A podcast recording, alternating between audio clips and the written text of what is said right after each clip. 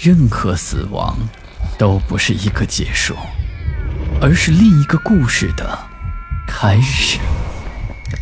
操纵这一切的是飘在背后的幽灵，还是隐藏在人心的恶鬼？欢迎来到霸天鬼话。晚上好，今天给大家讲一个四爷捉妖的故事。我不知道小伙伴们有多少是农村长大的孩子，特别是北方的农村，我就是其中的一个。咱们北方的农村啊，邪事挺多，小孩受到惊吓，高烧不退，医院打针吃药治不好，这婴儿彻夜哭泣不停。体质弱的容易撞邪，这些子事儿时常有发生。金庸的小说里常写道：“毒物三米之内必有解药，这样阴阳才能平衡，世间才能和谐，天下也才能太平。万物都是相生相克的，所以北方的农村几乎每个村头都有一座小庙，庙里供奉着各式各样的神像，就像小庙一样。”每个村子几乎都会有几个能够治邪病的先生。每每村子里小孩丢了魂儿，大人撞到仙人，丧嫁葬娶选择时辰，初一十五祭天神，那都会叫上先生。到小庙里烧上一炷香，念叨念叨，接上一些香灰水服下，基本这些医治不好的病，都在本村子给解决了。二零零九年。我在山东德州东开发区干高速公路的测量放线工作，项目部就在德州东区大约七八里路的地方，距离一个叫凉水井的村子很近，所以有幸听到这村子里传奇人物的故事。这个村子和北方大部分的村子一样，村里有庙有先生，村子里有位远近闻名的光棍先生，具体名字我不知道。只因为姓梁，家中排行老四，十里八乡的亲戚都尊称他为梁四爷。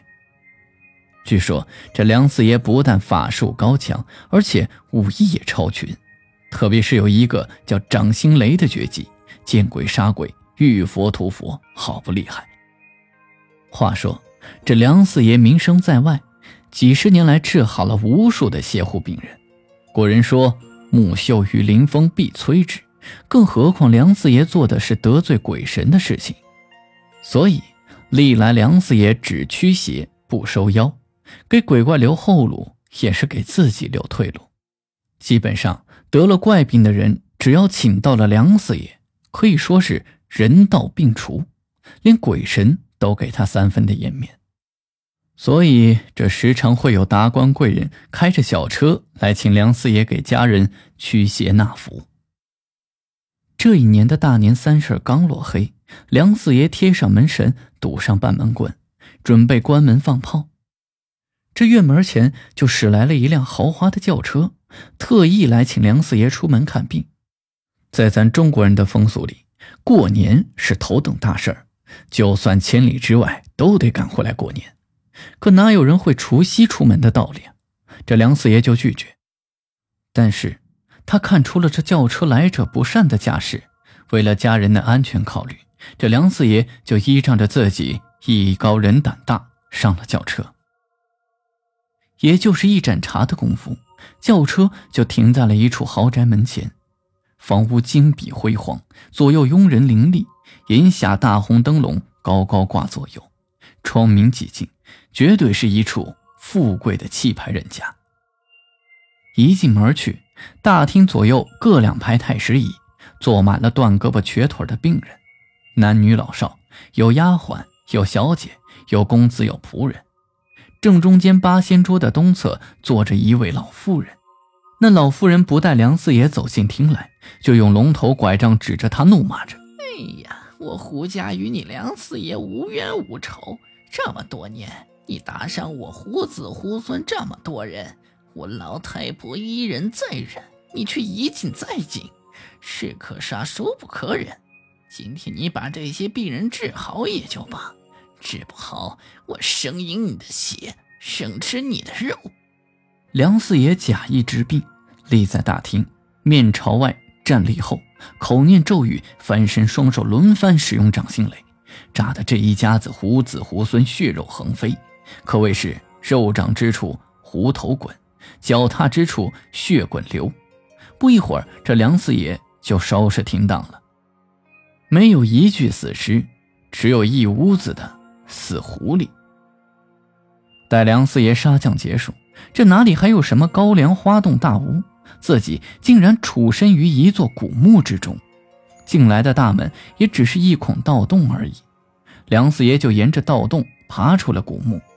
已是大年初一，找到有人烟的地方一打听，竟然在山西境内的山中。身无分文的梁四爷一路乞讨，走回德州凉水井的时候，已经是五六月收小麦的季节。这可能又问，为啥狐狸精不早不晚，偏偏在大年三十的时候去找梁四爷麻烦？大家都知道，这三月清明、七月鬼节的时候，阴人游于阳世。殊不知，这大年三十的除夕夜，才是一年中阴气最重的一天。好了，今天的故事就讲到这里，我是孙霸天。